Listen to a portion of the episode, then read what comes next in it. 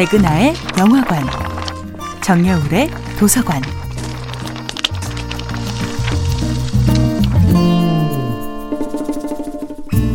안녕하세요. 여러분과 아름답고 풍요로운 책 이야기를 나누고 있는 작가 정여울입니다. 이번 주에 만나보고 있는 작품은 브램 스토커의 드라큘라입니다. 수많은 흡혈귀 영화들은 한결같은 메시지로 인간의 마비된 의식을 강타했죠. 뱀파이어 되기는 쉽지만 뱀파이어로 살기는 어렵다는 것을요. 뱀파이어 되기는 유혹이나 실수, 우연 때문일 수도 있지만 뱀파이어로 끝까지 살기 위해서는 자신의 뒤틀린 운명을 긍정하는 용기가 필요합니다. 뱀파이어 되기는 일시적 수동태일 수 있지만 뱀파이어로 계속 살아가기는 영원한 능동태의 과정입니다. 인간은 영원히 살 수 없기 때문에 불행한 줄 알았지요. 하지만 영원히 살 수 있는 뱀파이어를 막상 만나자 그 믿음이 잘못되었다는 것을 깨닫습니다. 뱀파이어 또한 뱀파이어로 죽기보다는 인간으로 죽기를 마침내 인간도 뱀파이어도 아닌 그저 오롯한 존재로서 죽기를 바랍니다. 구원의 열쇠는 역시 사랑이었습니다. 지상의 사랑으로 천상의 문이 열리지요. 미나의 키스로 영원한 사랑이 확인되는 순간 백발의 노인 드라큘라는 4세기 이전의 젊고 아름다운 얼굴을 되찾습니다.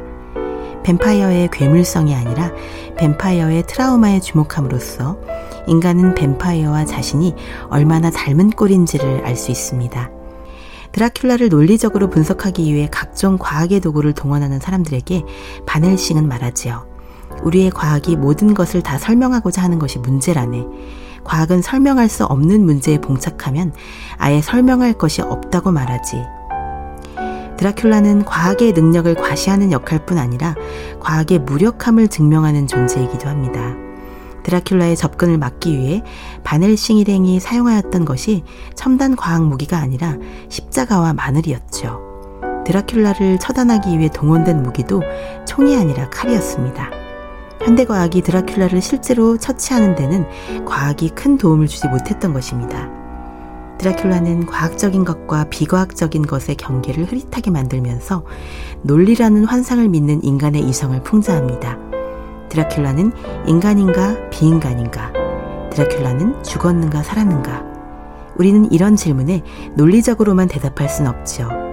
드라큘라는 인간이면서도 인간이 아닌 존재이며 죽었지만 살아있는 존재이며 인간이면서도 괴물이고 과학의 승리와 실패를 동시에 보여주는 이중적인 존재입니다. 정여울의 도서관이었습니다.